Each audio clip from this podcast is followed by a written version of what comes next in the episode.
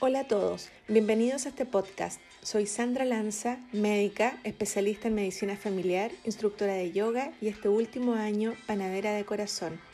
Gracias por unirte a este espacio donde conversaremos con muchos expertos sobre distintos temas que pueden ayudarte a cambiar de hábitos, mejorar tu salud y conseguir tu versión más saludable.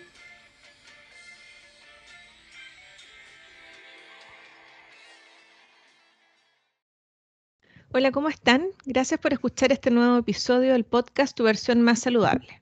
Hoy conversaremos sobre cómo se aborda la medicina del estilo de vida desde la consulta de medicina general. Y para hablar de este tema nos acompaña hoy día la doctora Catalina Fullerton. Hola Cata, ¿cómo estás? Muchas gracias por acompañarme hoy. Hola Sandra, súper bien. ¿Y tú? Muy em, feliz de estar aquí. Muchas gracias por la invitación. No, de nada, un honor tenerte de invitada. Bueno, les voy a preguntar a, les voy a presentar a Catalina. Catalina es médico, médico cirujano, es magíster en nutrición y ella trabaja como médico integral enfocada específicamente en la salud cardiovascular. Eh, Cata, antes de comenzar la entrevista, me gustaría que nos contaras un poco cómo fue que te acercaste a este enfoque de la medicina de los estilos de vida. Mira, en realidad yo partí trabajando full en todo lo que es las enfermedades cardiovasculares, eh, principalmente hipertensión y diabetes, que son bastante frecuentes en, nuestra, en nuestro país. Em, y desde ahí me pasó muchas veces que sentía que necesitábamos como algo más, ¿cachai? Como que no era suficiente con decirle tómate este medicamento y listo, sino que necesitamos una mirada un poquito más integral, que, que abordara un poquito más. Eh, me empezó a pasar que me quedaba corta de tiempo, todavía me pasa de hecho, me quedo corta de tiempo, que me gusta hablar con los pacientes, conocerlos, eh, poder abordar un poquito más allá, eh, meterme más en lo que es los hábitos en general, para, para mejorar de manera global, ya no, no solamente una patología, y, ahí empecé como a investigar, a, a, conocer más como de que en el fondo no es solamente una cosa que uno como que le tinca que quiere hacer, sino que hay estudios por detrás, hay un montón de gente, bueno, ahora todo lo que es la medicina estilo de vida que está como certificado, entonces em, ahí pude como entrar de a poco a un mundo distinto de, en el fondo, muchas, muchas personas que están como en lo mismo, eh, que tienen esta otra mirada y que yo creo que para allá deberíamos ir todos, la verdad. Sí, yo creo que es un poco la, historia común de todos los que nos, estamos eh, dedicando a esto, que afortunadamente somos cada día más, así como tú dices, pues uno empieza como a descubrir harta gente que está como en lo mismo, algunos certificándose, otros no, pero no importa, en el fondo es que el enfoque sea hacia, hacia esto. Y Cata, cuéntanos, ¿cuál crees tú que es la importancia de, de abordar o de tratar a tus pacientes desde esta mirada? Me pasa mucho que siento que estamos en un sistema eh, actualmente que se mueve muy rápido, em, con todo lo que ha sido, todos los avances eh, tecnológicos, los cambios en los horarios laborales, como el estilo de vida de las personas como hace años, ¿no? no como de una persona en particular, sino que si lo vemos como histórico, ha ido cambiando de manera muy drástica y que nos ha llevado y nos ha empujado hacia un ambiente totalmente distinto que nos provoca mucha enfermedad. Es un ambiente en que todo se soluciona de manera rápida o todos buscamos por lo menos una solución rápida, eh, un ambiente que nos deja con poco tiempo para poder ejercitarnos, un ambiente lleno de estresores, un ambiente que, que provoca, como decíamos, o sea, como te decía antes, este, este ambiente como que, que enferma. Y en ese sentido siento que la medicina se ha movido a, pasos como similares. Hemos avanzado mucho, muchas cosas que han sido muy beneficiosos, pero a la vez eh, hemos tenido que ir como adaptándonos a esta como nueva sociedad, a estas nuevas enfermedades que surgen con esta nueva sociedad, con este nuevo como estilo de vida de, de, de las personas. Eh, y tenemos soluciones rápidas también. Entonces siento que todo el modelo de salud que, que, se enfoca en una atención de 10 minutos, 15 minutos por paciente para atender a la mayor cantidad posible y, y que se vayan rápido con una solución, es una medicina que, que, busca en el fondo responder a, todo este sistema actual, que, todo tiene que ser con una solución ahora. El paciente entra y se tiene que ir con una solución ahora. Tiene diabetes, se tiene que ir con un medicamento, se tiene que ir con metformina, se tiene que ir con insulina, qué sé yo. ¿Cachai? Entonces, siento que parar está como rueda, está como bola de nieve y, volver a lo antiguo, volver a, a, las raíces, volver a lo que es como más natural, es tremendamente necesario para empezar a sanar no solo las enfermedades que nos está provocando esta sociedad, sino que poder empezar a sanarnos nosotros como, como, como, como población en el fondo, no, ni siquiera como, como individuos, sino que como grupos, como grupos de humanos que somos. Sí, en ese sentido. Mm. Me hizo como harto sentido esto, que es muy difícil, en verdad, mantenerse sano en esta sociedad. De repente uno siente que eh, hay algunas personas que tenemos como hartas herramientas y que, claro, efectivamente todo el mundo no las tiene. Eh, y que pese a eso, con harto esfuerzo uno logra mantenerse sano. Es, es una, una tarea difícil en, en esta sociedad. Pues, entonces yo creo que es súper importante que podamos apoyar a los pacientes desde, este enfoque y no solo darle la solución rápida que al final está solamente tratando síntomas y no vamos a abordar las causas de sus enfermedades. Pues. Me parece muy importante. Cata, ¿y cuál es el mayor beneficio que tú has visto en tus pacientes que han sido tratados con este enfoque? Para mí, bueno, uno de los mayores como beneficios que he podido notar es como el liberarse de culpas. Muchas veces pasa que nos enfocamos en, los hábitos como que fuese solamente, no comer y hacer deporte y nada más, mm. cuando en realidad los hábitos son un, abarca mucho más que eso. Entonces pasa que llegan con la sensación de que todas sus enfermedades son netamente su culpa porque así es como la narrativa que han tenido siempre. O sea, siempre ha sido como, doctora, me va a retar porque ahora hice esto, pero doctora, me va, no sé, está Y en, realidad no, bien, no debiesen, nadie debiese ir al médico pensando que lo van a retar, sino que eh, buscando ayuda, buscando ayuda de, de, por qué le están sucediendo las cosas. Y cuando tú se lo explicas de una manera en que eh, mucho tiene que ver con trabajo en equipo, con trabajo de que nosotros como personal de la salud les otorguemos herramientas, eh, mucho de que ellos también pongan obviamente de su parte, si no se trata como que de quitar tampoco responsabilidades de cosas que debiésemos intentar hacer, sino que entregar herramientas, guiar, acompañar, que ellos también se comprometan, que les haga sentido lo que les estás diciendo y eh, también eh, como explicar que hay más cosas, hay más cosas por detrás que nos llevaron a tener los problemas de salud que tenemos hoy en día y soltar un poco la culpa genera que los pacientes adhieran un poco más también, que puedan entender y decir, pucha, es que en verdad, eh, en realidad no es que no me guste, por ejemplo, hacer deporte, sino que tengo un horario laboral que no me lo permite en este momento y a ver cómo podría moverlo o cambiarlo o hacer algo para así poder integrar eh, en mi vida algo de deporte, o de repente no es que no tengan el horario, pero están cansados todo el tiempo.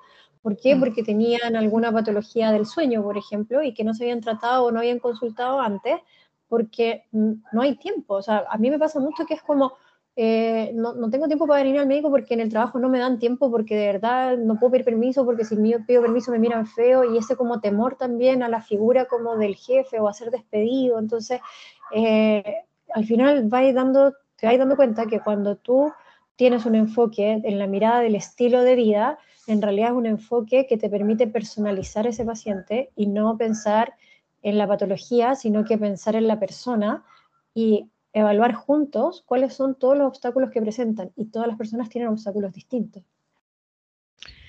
Cata, em, de lo que tú estás diciendo, bueno, em, voy a, como retomar algunas de las frases que dijiste hace un rato, que en el fondo esto es un poco volver a lo antiguo, ¿cierto? Darnos el tiempo para poder eh, conversar con los pacientes, em, acompañarlos y en una relación más horizontal eh, en conjunto eh, abordar sus problemas de salud, ¿cierto? Ahora, para todo esto se requiere tiempo, ¿cierto? En tu experiencia, aparte del, tiempo o ha sido el tiempo un factor muy, muy limitante para poder tratar a los pacientes desde este enfoque? ¿Hay algunos otros factores limitantes que tú ves para poder aplicar la medicina al estilo de vida? Yo creo que el tiempo es como lo más eh, importante en el sentido de que para poder abordar todos los temas que uno quiere abordar no, eh, no se puede hacer en el tiempo de una consulta normal. Perdona, no se puede hacer en el, tiempo de una consulta común y corriente. Tenemos que eh, tratar de tener una consulta totalmente distinta, o sea, cambiar el, el modelo en que vemos el sistema de salud. Pero otro, otra cosa importante es como que se ha ido perdiendo un poco eh, la confianza, la confianza en los médicos se ha ido perdiendo. Yo lamentablemente he visto mucho eh, como ataque hacia los médicos, eh, que, que, se entiende desde, desde una mirada como paciente, se entiende. O sea, nosotros como médicos también nos ha tocado ser el paciente en algún momento y lamentablemente nos ha tocado esa consulta en la que no te miran, en la que te escriben todo el rato en el computador y te echan rapidito y como que tú sentís que no te escucharon, no te miraron, no te resolvieron el problema, entonces, y que pagaste caleta encima por eso. Entonces, como, pucha, en verdad, Em, una, un obstáculo importante es la relación médico-paciente, cómo se ha ido rompiendo en el tiempo, eh, en base a fortalecer esta mirada de, de, que tenemos que estar con el escritorio de por medio y que hay que tratar de usted a todo el mundo y como que cosas que te van enseñando en la universidad que tú decís como, pucha, ya está bien, son formalidades, es tema como de, de, de protocolo, pero ¿por qué? ¿Por qué no nos cuestionamos eso? ¿Por qué no nos cuestionamos que en verdad el, paciente o tú como paciente no, no estáis buscando que sean súper mega educados contigo, estáis buscando otra cosa. Estáis buscando que te entiendan, que te escuchen, que, que, podáis confiar en la persona que tenía al frente, que pueda ir sin pensar que te van a retar. Entonces, eh, primero el tiempo, pero además que el poco tiempo que tienes, te lo gastáis mucho en crear esa relación médico-paciente y no alcanzáis a abordar nada más. o sea, se te fue todo en tratar de hacer ese lazo con la persona. Y, y ahí, bueno, entramos en ese como loop, ¿cachai? De, de qué, cómo lo vayan a afrontar. Sí, eh, me parece súper interesante las dos, como los dos conceptos que tú das, así como factores limitantes, el tiempo y la, y la confianza. Y en el fondo, claro, los dos atentan contra tener una, una buena relación médico-paciente. Y sí, pues lo del tiempo, yo, o sea, yo creo que se mezclan igual de cierto modo los dos, porque me estaba acordando cuando recién partí trabajando, hace años atrás en atención primaria, el primer día que llegué, tenía arriba de mi box 20 eh, fichas para las primeras dos horas de atención. Era un poli de, un poli de choque que eran 10 pacientes por hora. Eh, o sea, imagínate, en esos tiempos. Después, bueno, los rendimientos fueron mejorando, ha ido cambiando un poco, pero de todas formas, o sea, en 20 minutos, además con toda la burocracia, todos los formularios que hay, que, hay que hacer ahora, que la ficha electrónica, que la licencia, que la, la notificación GES, que la constancia de esto, que la otra cuestión, ahí al final, lo que dices tú, pues, el médico a veces, muchas veces ni siquiera se da el tiempo de mirar al paciente ni de establecer el, el vínculo. Me está pasando ahora que volví como eh, a hacer atención clínica, súper enfocada en, medicina del estilo de vida y que mis atenciones son de una hora. Incluso en esa hora siento que me falta tiempo.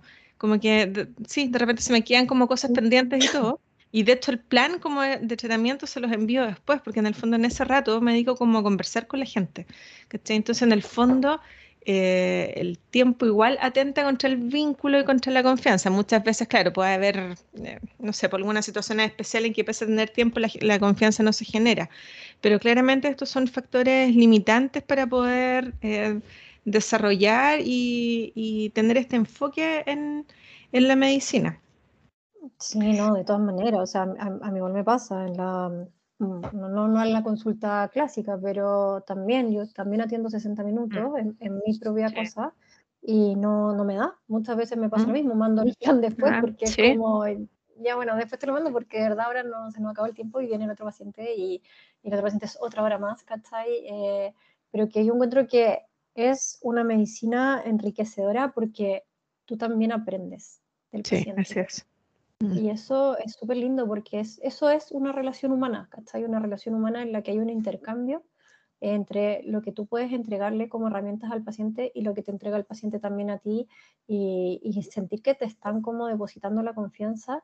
Eh, para mí esa cuestión es como, no sé, no, no sé cómo explicarlo. siento que en verdad eso es medicina.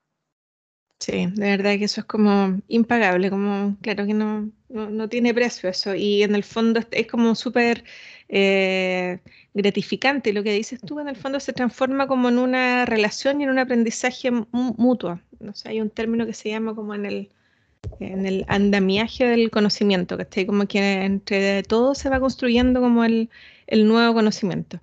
Sí, me, me gustó eso que, que mencionaste recién. Ahora, Kate, ¿cuál es el, el hábito por el que te han consultado más? Cuando los pacientes se acercan a tu consulta porque quieren hacer algún cambio. ¿Qué es lo, más frecuente? Mm, mira, lo más frecuente, y yo creo que tiene mucho que ver con, varias cosas, eh, lo más frecuente es por el hábito de alimentos, o sea, como la alimentación, la nutrición. Yo creo que por una parte porque, bueno, mi Instagram está lleno de como recetas de comida, entonces es como lo que más te muestra. Eh, por otra parte, por el, por el magíster de nutrición también, entonces como que se asume que el cambio de hábito va a ir más como enfocado a la parte nutricional, em, siendo que no soy yo la que hace las pautas, las hace una nutricionista, pero igual como que todo el enfoque inicial eh, se va siempre hacia lo, hacia lo nutricional. Eh, pero yo creo que también tiene mucho que ver con lo que hablábamos al principio de todo esto, que la creencia muchas veces es que los hábitos son comida y ejercicio, y como que no hubiesen más hábitos, como que los otros hábitos nos pasamos por alto, eh, no se nombran, no se suelen abordar, no se suele como hablar de que son importantes también. Em, entonces, yo creo que en parte em, porque cuando uno consulta por, cambios de hábito, consultan como para mejorar lo que están bombardeados siempre, como come sano, hace ejercicio y listo, ¿cachai? Y no hay más. Entonces, eso también es algo que yo creo que la medicina de estilo de vida puede empezar a cambiar de a poco a medida que seamos también nosotros personas que estamos como promoviendo eh, y, mostrando que hay muchos otros hábitos, que está el buen descanso, que está el tener buenas relaciones interpersonales, el, en el fondo alejarnos de todo lo que sea como tóxico para nosotros en el sentido de, de lo mismo que hablamos de las relaciones, de, de, la, de lo laboral, del estrés, del manejo de estar en paz, de aprender a meditar, de aprender a volver a estar con la naturaleza, con las cosas que, que tienen vida, con todas esas cosas son parte de hábitos que debiésemos como promover también desde partiendo por nosotros mismos que estamos como tratando de tener este tipo de atenciones y mostrarlo más, mostrarlo más para que las personas sepan y, sepan dónde buscar y cómo buscarlo y, poder repartirnos la pega entre todos, sobre todo ahora en un, escenario en que nuestro país la salud mental está tan frágil. Em, es súper bueno como tratar de atajar a todos nuestros pacientes, a todos nuestros como compañeros en el fondo del país que, que pudiesen estar como partiendo con un, con un, problema de salud mental un poquito como que no ha llegado todavía a, como, no sé, a criterios como de gravedad que requieran un psiquiatra, por ejemplo, que nosotros podemos hacernos cargos de todas maneras y, y trabajarlo desde antes eh, es súper importante eso, súper importante como recalcar que hay otros hábitos. Entonces, claro, a mí, a mí me llega mucho alimentación, mucha comida, pero como por lo mismo, como tenemos más, acá yo lo dividí un poco, lo dividí un poco como en mi consulta privada, que en el fondo ahí me llega mucho más nutrición. Eh, ahí yo al final, como conversamos una hora, salen todos los otros hábitos y hablamos de todos los otros hábitos y podemos hacer planes y enfocarnos a todo lo demás pero en la consulta normal, en la consulta en donde trabajo como GES, como diabetes, hipertensión, en la consulta clásica, en el fondo de 15 minutos, eh, no te da muchas veces el tiempo para poder abordar todo eso. Eh, y ahí en ese sentido te, ves un poquito obligado a como decirle, pucha, vamos a abordar esto en la siguiente consulta, que lamentablemente muchas veces esa segunda consulta no llega hasta meses después porque lo que hablábamos antes. Eh, cuando les preguntáis, pucha, ¿sabes que lo ideal hubiese sido que nos viésemos al tiro y es como, pucha, sí, pero eh, es que no tengo, no sé, pues, no, no, tengo las lucas, no tengo el permiso de la, pega, no tengo tiempo, no tengo... Entonces, como uno tiene muchas ganas y, y, yo no creo que el paciente no quiera, yo creo que el paciente tiene muchas ganas también, pero está difícil, está difícil la cosa. Sí, hay otros otros factores que influyen en que pueda haber esa continuidad. Ahora sí, yo concuerdo contigo, a mí también, o sea, como la consulta más habitual parte como desde la alimentación, pero de ahí, claro, si uno empieza como a explorar y así como indagar en los otros hábitos, nunca es un tema de que es solo la alimentación, siempre eh, hay algo más, o hay algo en las relaciones interpersonales, o hay alguna alteración en el dormir, o alguna situación de estrés, o sea, siempre hay algo más que acompaña, que acompaña eso. Por eso es importante, o sea, ojalá poder tener el tiempo de poder hacer esta evaluación. Ahora, yo creo, como que lo he pensado harto, que igual la medicina de estilo de vida se queda corta, porque creo que se quedan dos cosas que no se evalúan, eh, hablando de, de cuáles son los hábitos en general que no están evaluados y se queda corto, a mi gusto, eh, que no se explora nada respecto a la sexualidad y a la espiritualidad. encuentro que son temas súper importantes y que quedan fuera, que uno pudiese tal vez meterlo dentro de los otros, pero como que explícitamente no están, no están desarrollados. Eso me, me pasa a mí, siento que se queda corto en, eso, en esos dos aspectos. Sí, yo creo que de todas maneras, más adelante van a haber muchas cosas que van, van, a aparecer, que van a ser cada vez más necesarias, sobre todo temas que se están hablando cada vez más.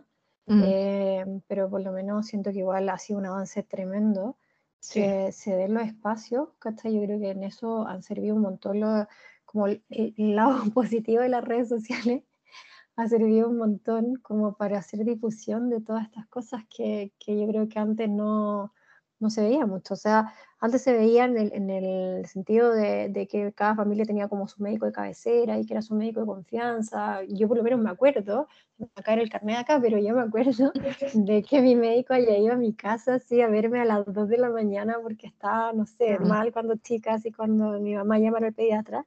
Y eso ya como que, y bueno, y, mi pediatra, el mismo pediatra que mi hijo ahora, ¿cachai? O sea, yo me le pasa algo a mi hijo y a pesar de que yo soy médico y todo, yo parto eh, manejando una hora, porque queda a una hora de distancia la, su consulta, y filo, porque esa es la relación que mm. creaste de confianza con ese médico. Entonces, eso yo siento que se ha perdido y eso es algo que uno debiese retomar como el concepto de los médicos de cabecera, el médico que es tu médico de familia y que, que, vea toda tu familia, o sea, que, que, vea a todos y que tú confías en él para todo y que no necesariamente significa que es un médico que va a abordar todo, pero que sí te puede guiar y decir, pucha, es que en este momento sí requieres a un especialista para esto y en este momento no, en este momento lo podemos ver entre nosotros, ¿cachai?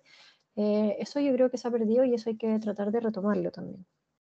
Sí, también eso me hace mucho, mucho sentido. Bueno, yo soy médico de familia de formación y entre la mm, medicina familiar y la medicina del estilo de vida yo encuentro que, o sea, si yo hago como un paralelo, se tienen demasiadas cosas en común. Entonces para mí fue como, oh, wow, tiene como algunos matices, ¿cachai? Distintos.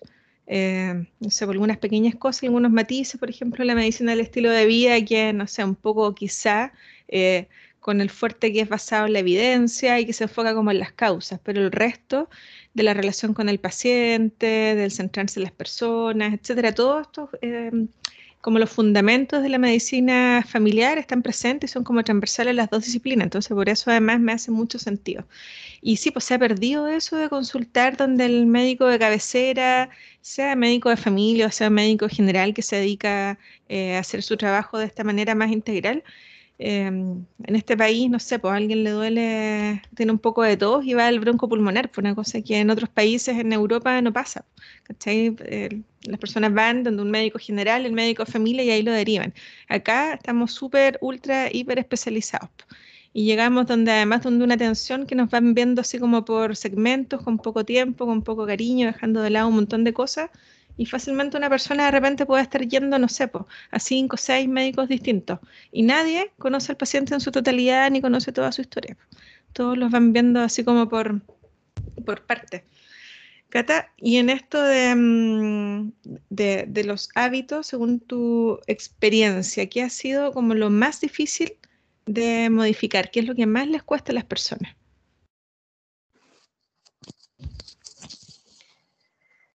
Em, yo creo que eh, sumado un poco a una de las preguntas que me hiciste antes, como por qué llegan más, etcétera, pero que se pierden otros hábitos, eh, generalmente, claro, llegan como por el tema de, la comida, el deporte, eh, cambiar la alimentación por lo general no, no, es lo más difícil. Yo he visto que les cuesta un poquito más iniciar el deporte, hay mucho sedentarismo por, por, las mismas causas que hablábamos antes, por falta de sueño, por falta de tiempo, por falta de horario, por mucha, eh, como tratar de ser una, eh, una, persona con múltiples tareas, ¿cachai? las mujeres sobre todo, no por quitarle mérito a los hombres, pero que llegamos a la casa, muchas veces a mí me pasó mucho tiempo como mamá soltera, o sea, llegar a ver a mi hijo como mamá soltera, eh, más el trabajo, más estar estudiando, como tratar de meterse en un montón de cosas que de repente uno mismo no se da cuenta que está tratando de abordar más cosas de las que, las que puede hacer en desmedro de, en el fondo, poder eh, aplicar más tiempo a la salud.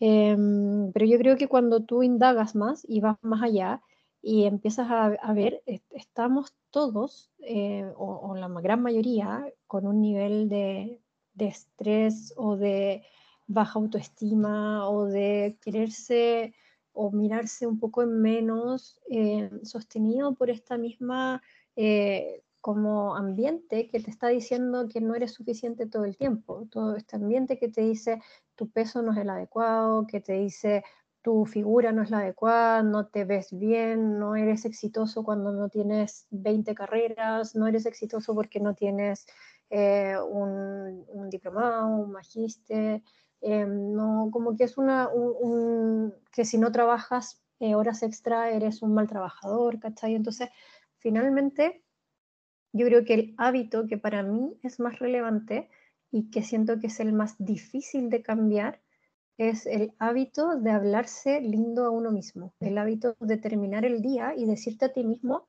todas las cosas que estás haciendo bien, todas las cosas de por qué si eres una persona valiosa y por qué si eres una persona suficiente, eso también debiese ser un hábito, eso también debiese ser, eh, y, para mí al menos es el hábito más importante, porque desde ese hábito tú puedes como tejer los demás hábitos, o sea, tú eh, como poniéndote en el centro y diciendo que eres una persona valiosa y eres una persona que, eh, que en el fondo merece a, B, C, D, empiezas a respetar tu, tu tiempo, empiezas a respetar tu cuerpo, empiezas a respetar todo lo que significa ser un ser humano y a poner límites. Y al poner límites empiezas a dormir mejor, a tener más tiempo para el deporte, a poder alimentarte mejor, a poder romper creencias que tenías como de, de mucho tiempo. Lamentablemente esas creencias no son tan fáciles como cambiar un plato del McDonald's, ¿cachai? Por un plato de mm. ensalada, ¿cachai? Es un trabajo tremendo que hay que hacer, un trabajo que requiere un equipo multidisciplinario, que requiere muchas veces ayuda al psicólogo tal vez, o de, o de lo que tú creas, porque muchas veces hay personas que dicen, es que no, yo no, no, no, me llevo bien con los psicólogos, pero en realidad a mí me hace mucho sentido, y ahí entra un poco lo que hablabas tú, como de la espiritualidad, a mí me hace, yo he tenido pacientes, por ejemplo, que me han dicho, pues es que yo prefiero hablar con un sacerdote y es como, bueno, mm. habla con un sacerdote, entonces si eso te hace sentir mejor y, si trabajáis desde ahí como con las creencias de las personas, diciéndole, yo en general yo siempre trato de decirles como, mira, yo trabajo con resultados, yo no tengo ningún problema, probemos con lo que tú quieras, pero con resultados. Si no vemos resultados, obviamente tenemos que movernos hacia otra parte, pero estando como abiertos a entender y, y ahí también lo mismo que hablábamos antes, de aprender también de los pacientes de aprender del otro, de escuchar, de vivir en sociedad, de aprender de que no tenemos la última palabra y que tenemos que estar eh, abiertos a, acompañar, acompañar en ese proceso. ¿no? no se trata como de llevarlo de la mano a una parte, lo acompañáis, vais con él, vais aprendiendo, van creciendo juntos, vais aprendiendo las cosas que le sirven a esa persona y las cosas que no. Entonces, para mí el hábito más difícil de cambiar es, el, es lograr que una persona llegue al final del día y se hable lindo, pero realmente desde el corazón se hable lindo, no como porque tú se lo estás diciendo y que le estés repitiendo como, a ver, ya, filo, hoy día sí me quiero, no, o sea, como que logre el momento en que finalmente diga, bueno, sí, yo soy la raja y merezco esta weá, Ese momento para mí es lo más difícil de lograr. Sí, eh, oye, sé que estoy tan de acuerdo contigo, me estaba acordando de una paciente que vi hace pocos días, yo creo que la semana pasada, y que me dejó así como bien impactada justamente por eh, el cómo ella se refería a sí misma. Y de hecho, pero la consulta de ella era por un tema de alimentación, etcétera. Y en mi, bueno, al final de la consulta conversamos y después cuando le mandé el plan de, del plan de tratamiento, la, la, indicación principal, la indicación más grande era tratarse con amor. Se lo puse así como en letras grandes, negras, así gigantes. Eh, y de hecho anoté una serie de frases que ella dijo durante la consulta que le puse ahí, eh, pues las identifiqué, de que por lo menos ella se diera cuenta o fuera consciente cuando las dijera, para que tratara ojalá de no decirlas más pero en el fondo que se tratara con amor, porque todo lo otro que venía, o sea, uno le puede llenar y darle una pauta de, alimentación, de ejercicio y lo que sea. Pero si eso primero no está claro, todo lo otro no tiene ningún sentido, lo más probable es que no lo pueda lograr y si no va viendo resultados, además se va a frustrar más y se va a terminar hablando además con menos amor aún. Entonces me hace mucho sentido, Cata, eso que tú dices de que es el hábito más difícil y yo creo que el más importante además. De Desde donde debiese partir desde donde debiese además partir eh, todo. Cata, ¿tú em, crees que este, este enfoque o se, está empezando como a, masificar dentro de la, de la, medicina? Porque de repente, claro, nosotros decimos, pucha, sí, eh, somos varios, pero mm, somos varios lo que nos conocemos así como por redes sociales y todo lo que estamos en esto, pero ¿qué sensación tienes tú de esto? ¿Se está masificando o no está aprendiendo tanto? Yo creo que sí, tienes mucha razón en ese sentido y que tal vez nosotros estamos más expuestos porque nos seguimos entre nosotros y es como, ah, me hace sentido lo que estoy hablando, entonces como que te sigo eh, y, sigo a todos los psicólogos que están en lo mismo y a todas las nutricionistas que están en lo mismo y a, todo el equipo en el fondo de salud que está en lo mismo. Eh, pero yo creo que sí, y sí está masificándose desde, desde que vemos todo el movimiento que hay detrás como de, de la gordofobia, por ejemplo, de, de parar la gordofobia. Eh, cuando empezamos a ver como esos movimientos que ya son más em, eh, grandes, como a nivel más mundial, podemos empezar a fijarnos que las personas no están buscando eh, la, típica, volviendo al, tema anterior, como por, por, qué es lo que más te consultan. Nos consultan más por el tema nutricional, pero, pero el estado nutricional de antes eh, o la figura de por qué te buscaban por el estado nutricional de antes, era muy enfocado en cambiar el cuerpo, ¿cachai? Solo, eh, solo en eso, como quiero cambiar mi nutrición porque quiero cambiar mi cuerpo. Hoy en día, como que los pacientes ya no, no, están buscándote por eso, no te buscan porque, oye, quiero bajar 3 kilos, quiero bajar 5 kilos, quiero... Eh, y, y, si te buscan por eso, yo creo que hay muchas más personas que, que les dicen, ya, pero démosle otra vuelta, veamos qué, qué, más hay detrás de eso, qué más podemos hacer.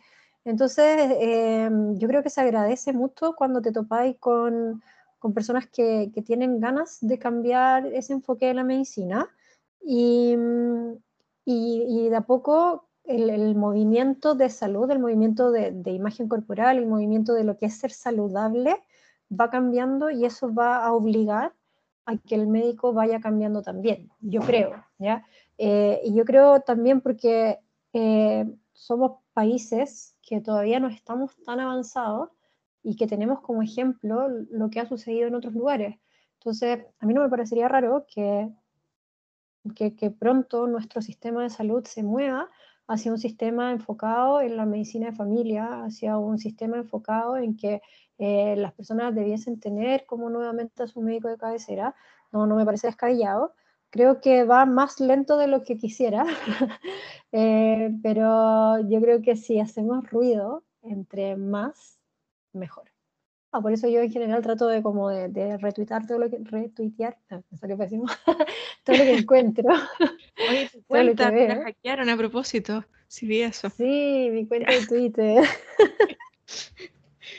sí, eh, Oye, eso sería maravilloso que pasara, pero más allá del papel, porque se supone que nuestro modelo de atención primaria es integral, centrado en la familia, en el paciente y bla, bla, bla, pero eso es en el papel porque faltan tantos, tantos recursos principalmente para eso, que ojalá, ojalá de verdad, espero con el corazón que sea así. Pero ya, pero pese a eso, yo creo que de todas formas sí, de alguna forma está esto como prendiendo. Estaba pensando que, mm, de hecho me puso súper contenta ahora el, Congreso de los Médicos Generales de Zona de este año, el, está dedicado completo a medicina del estilo de vida.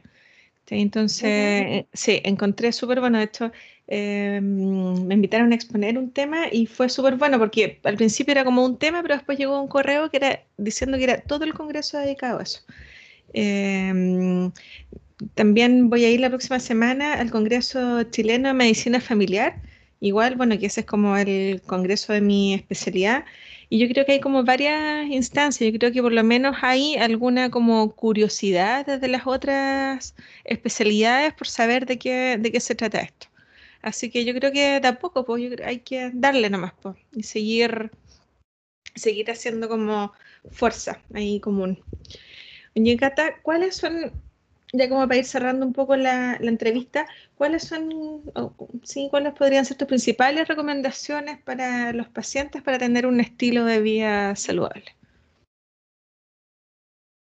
Em, o sea, así como como algo estándar, que es súper Claro, como sin personalizar, yo creo que lo, lo, mismo que estábamos conversando ahora al último, partir por, por hablarse lindo, por tratarse bien, por, por quererse uno mismo, como eh, suena súper fácil decirlo, eh, pero, pero tratar de reconciliarse con todo lo que hemos escuchado de, de toda la vida, tratar de sentirnos bien de parar al final del día, de darnos un tiempo al final de todos los días y pensar hacia dónde estoy yendo y si hacia, hacia el lugar donde me estoy dirigiendo o, cómo está haciendo mi día a día me está haciendo feliz o no.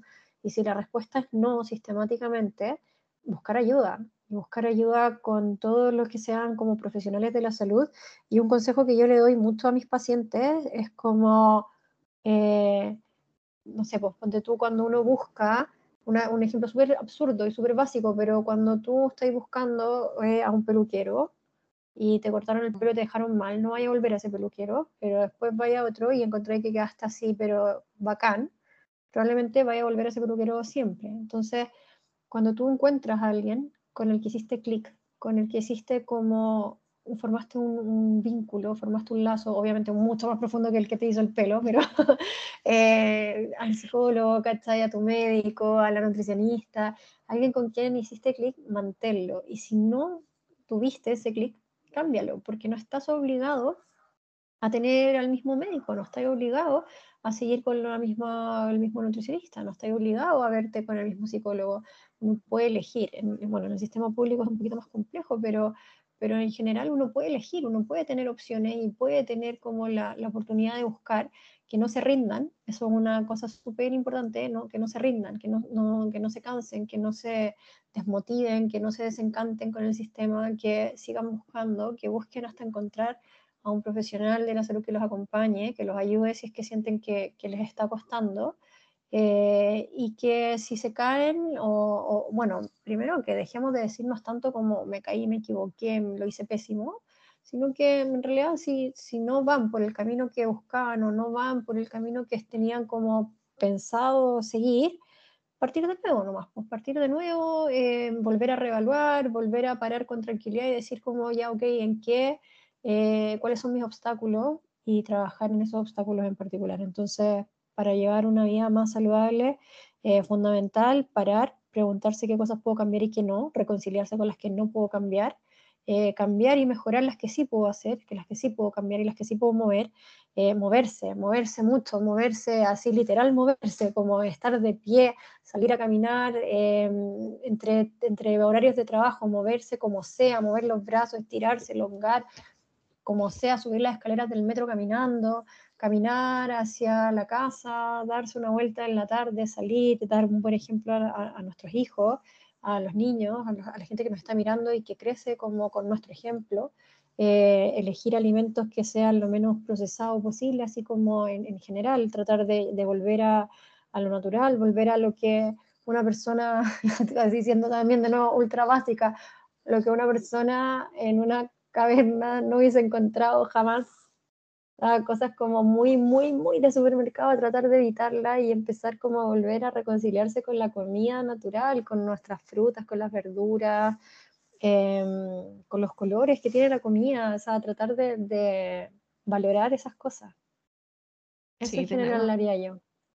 Sí, me encantó. Y lo último, bueno, tenemos tanta variedad nosotros en este país de frutas, verduras y todo. Estaba pensando en los, cuando dijiste los colores, me estaba imaginando así como una feria, así como los colores, los aromas, todo. Y ahí, bueno, sí, para mí, yo como agregaría el darnos tiempo para el ocio, que muchas veces no nos, no nos permitimos eso. O sea, siempre tenemos que estar como arriba de la pelota pensando qué vamos a hacer ahora, ya sigamos con esto otro. Y cuando estamos un rato así como eh, sin hacer nada, ya estamos pensando en qué otra cosa hacer, o sea, como que nos falta tiempo de ocio y, y, chao culpa también, eso. Sí, exactamente, el ocio sin culpa, sobre todo, como ese, ese ocio falso, ese ocio como de, Netflix pensando en que, oh, debería estar estudiando, o oh, debería estar trabajando, eh, finalmente no es un ocio real. No, para nada. Entonces, sí, yo creo que eso es importante que nos demos ese tiempo. Y Cata, ya antes de terminar, tú eres seca para la cocina. sí, eres re buena para cocinar. Para cocinar y para comer. en general, sí, pues, igual cocino arte me lo como todo. Está bien. Oye, ¿y mm, cuál es tu comida favorita? A mí me encanta todo, todo, todo lo que sea del mar. Me encanta la comida como los mariscos, me encanta el pescado, me encantan las algas también, me encanta todo lo que venga del mar, para mí es como ya lo máximo, podría como comer todo el tiempo. Em, yo creo que como comida favorita me gusta mucho el pescado con ensalada chilena, me gusta demasiado. Em, eso es como mi comida favorita en general, así como algo de lo que no me aburriría nunca.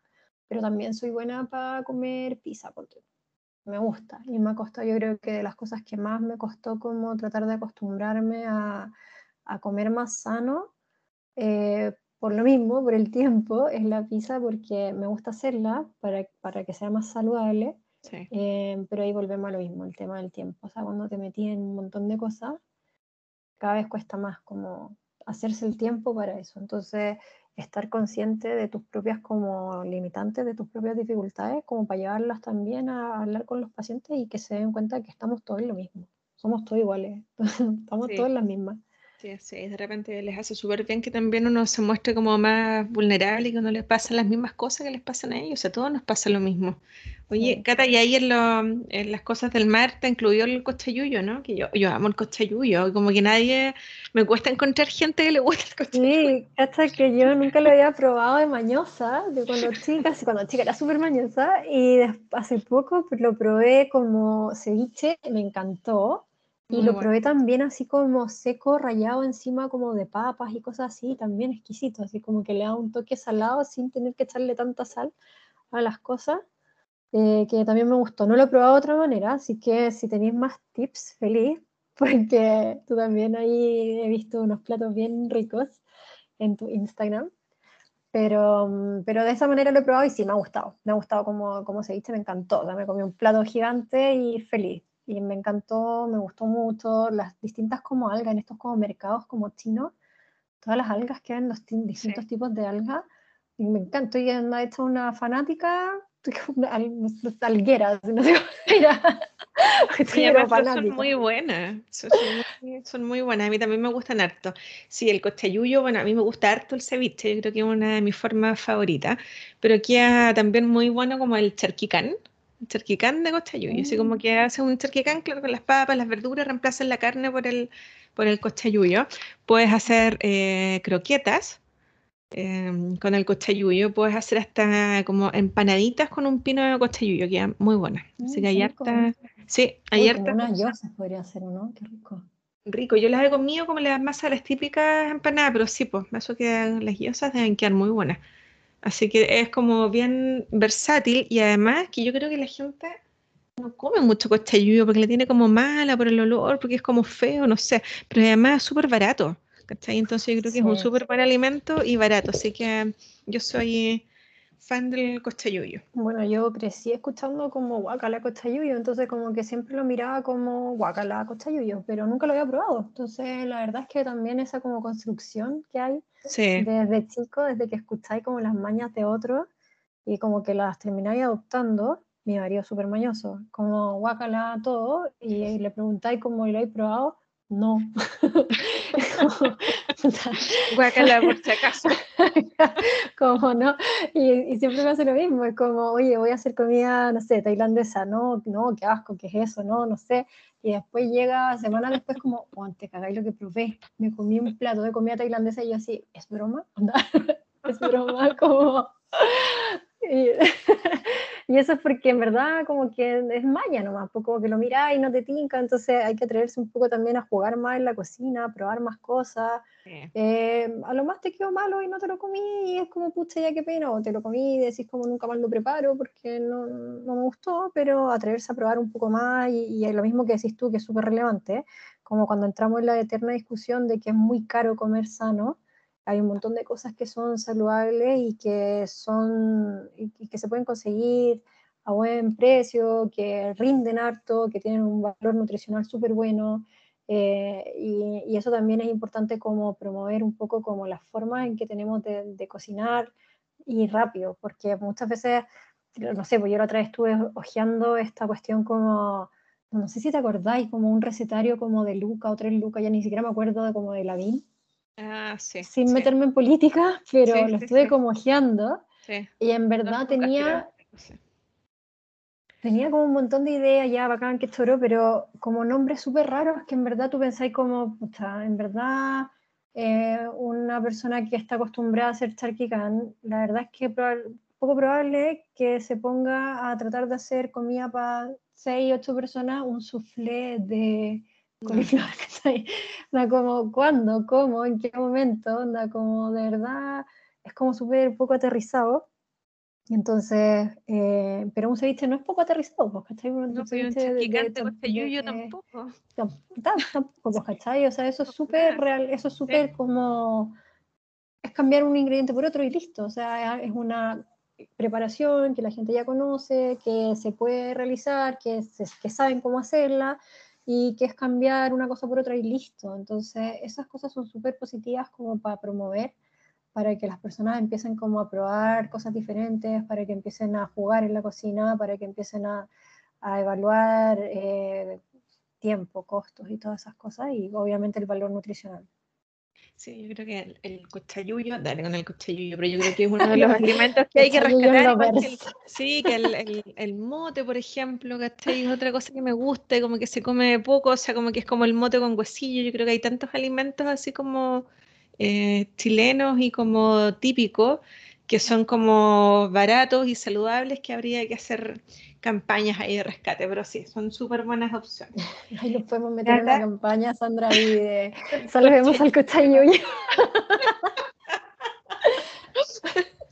Oye, que es verdad, se me encanta. Oye, además, de verdad que es barato. En el supermercado venden uno que, que viene como en unos paquetitos, que viene como picado, y ahí es como precio normal. Pero yo compro unas verduras que me traen mis, voy a aprovechar de nombrarlo, mis amigos de la Alacén, que nos traen verduras, frutas, productos orgánicos y todo. Y ellos nos traen unos costellillos que son enormes, te juro que alcanzan como para cuatro veces. Y es muy barato, no sé, pues ponte tú dos lucas y una cuestión así enorme.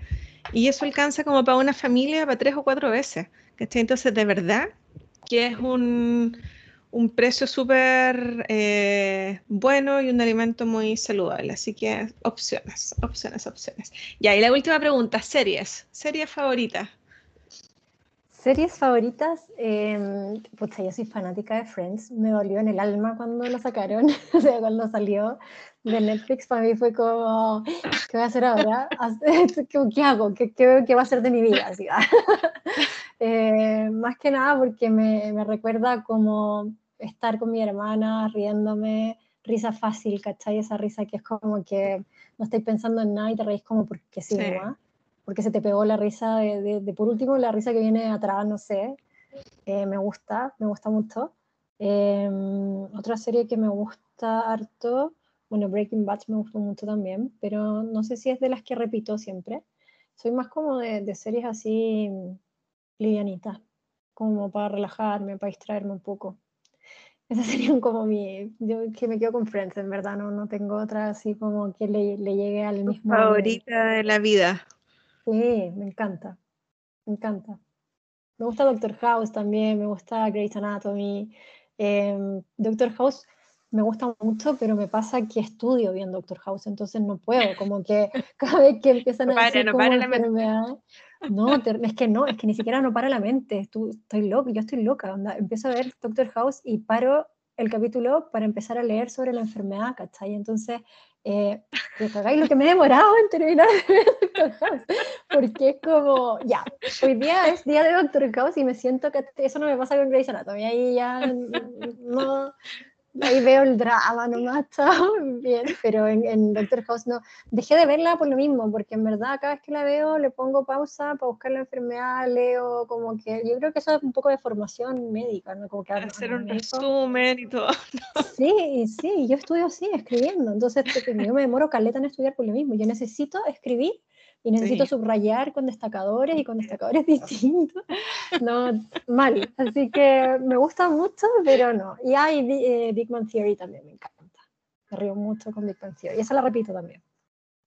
Entonces, prohibido Doctor House para ratos de ocio. no, está loca, imposible. Anti-ocio. Sí. ¿Y las tuyas, Sandra? ¿Ah? ¿Las mías? series? ¿Sí? Uy, tengo tantas favoritas, pero em, de las últimas que he visto ahora y que me han gustado harto, eh, Atypical, esa me gusta, ¿la viste? No. ¿Buena? ¿Recomendada? Eh, sí, esa está en Netflix. Em, no, es de un niño como con un trastorno autista que muestran como sus relaciones como eh, familiares. ¿sí? Ah. Y mm, sí, es una serie, sí, es bien bonita. Yo creo que es una de las que más me, ha gustado. También me, mm, me, gustó harto de las últimas, Outlander. Esa también me gustó harto. Esa, ¿la viste? No, no, pero también me la recomendaron. Sí, me gustó, sí, esa también me gustó harto. ¿Y cuál otra más? Esas son como las últimas, bueno, tengo otras como las más antiguas, no sé, pero hay otras como de las antiguas como Vis a Vis, por ejemplo, esa como, sí, esa, pero miro hartas, yo creo que se me ocupa. Ah, y de las favoritas, así como de las primeras que vi, eh, Sense8, ¿la viste? No, vi dos capítulos y no, no seguí. ¿No? ¿Te gustó? Ay, a mí me encantó esa serie. Yo creo que fue como de las primeras de las que, de las que más me gustó. a mí me dijeron que tenía que seguir viéndola para que me enganchara. Yo, es que yo soy difícil que me enganche porque como que siento que si tengo que pensar con la serie no estoy descansando. Lo mismo que hablábamos antes, no estoy descansando. Entonces me queda re poco tiempo para ver tele. Entonces al final, no, bueno, no tengo tele. No, no tengo un televisor así como con cable ni con antena ni nada. Entonces no veo tele hace como 3, 4 años y lo único que veo son series. Pues, y cuando pongo series trato de ver como series nuevas y termino cachando que estoy en otra, que estoy desconcentrada, que estoy como en cualquier cosa y al final tengo que repetir, repetir, repetir, repetir, como cuando estoy estudiando y no estoy concentrado. Entonces al final termino con la vieja confiable. Ah, pero se me olvidaron dos. Pues, otra última que vi, ahora que me gustó mucho, Big Little Lies, esa me gustó mucho. Y eh, mi favorita por la vida, que la estaba olvidando, pero yo creo que es la serie que más me ha gustado. Lo que pasa es que no está como en ninguna plataforma de las típicas y la veo como en Cuevana y es así como un contrabando de serie, que es Los Cuentos de la Criada. ¿La Ay, me la, también me la recomendaron un montón, pero esa me la han recomendado muchas veces. Ya, esa serie, bueno, yo eh, con mi hija somos las dos fanáticas, leímos los libros y todo. Yo creo que esa es la mejor, para mí es la mejor serie de la vida. Es fuerte, es fuerte y hay que verla como... Eh, sí, mírala. realmente yo creo que esa, esa, es mi, mi, serie de la vida. Los cuentos de la criada. contrabando. Del Te lo voy a compartir. pero es en Cuevana. Son cuatro, cinco temporadas, sí, pero esa, vela, te va a gustar. Bueno, de las nuevas, Sex Education, yo la encontré súper buena igual. No sé si la terminaste de ver o la viste, no sé. No, no, eso no la, la, vi. Encuentro que toca temas súper importantes, sobre todo la última temporada, la tercera.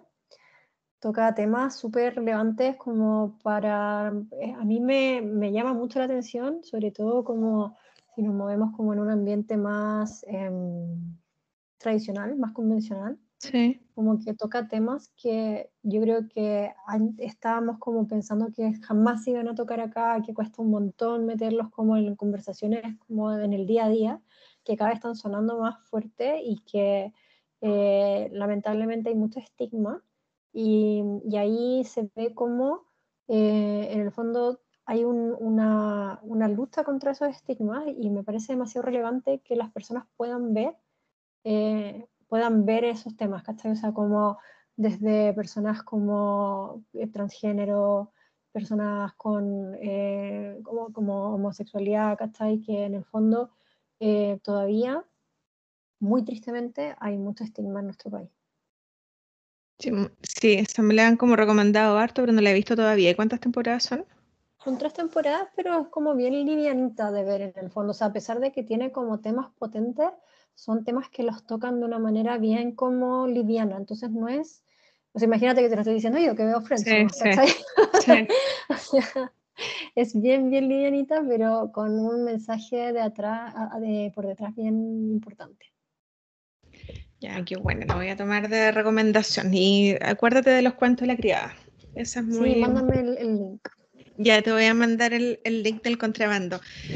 Cata, muchas gracias por, acompañarme en este episodio y bueno, de verdad espero que sirva de, motivación a quien, a quien lo esté escuchando, o sea, a los colegas que estén escuchando, eh, para tomarse el, el, tiempo, el tiempo de generar el vínculo con los pacientes, atender bajo esta nueva mirada, pero los pacientes también, como decías tú, de mm, si llegan a un lugar donde no se sienten bien acogidos, donde no se sienten cómodos, donde de verdad no era lo que buscaban, que busquen otra opción porque sí hay gente que está dispuesta a atenderlos con nuevos enfoques, de una nueva forma, de un trabajo más horizontal, con un enfoque de, coach, más de, compañero en esta, en esta tarea del cambiar de hábitos. Así que eh, espero que les sirva a todos los que estén escuchando este capítulo.